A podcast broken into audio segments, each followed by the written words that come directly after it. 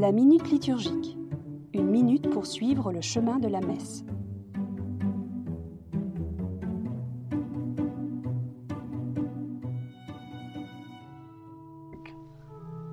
Fraction du pain.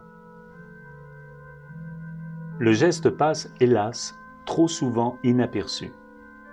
Et pourtant, il a une portée symbolique capitale.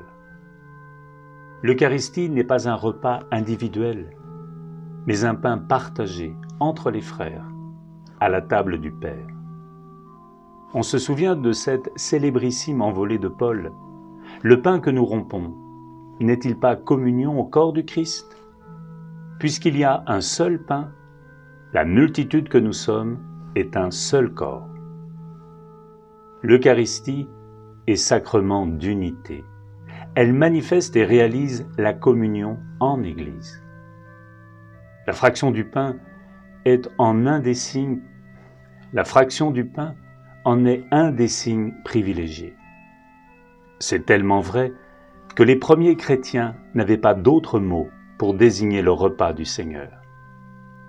Ils étaient, dit-on de la communauté primitive, fidèles à la fraction du pain.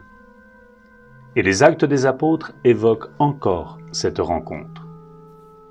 Le premier jour de la semaine, nous étions réunis pour la fraction du pain. Tout comme nous, rassemblés le dimanche, pour partager le pain qui fait de nous l'Église du Christ.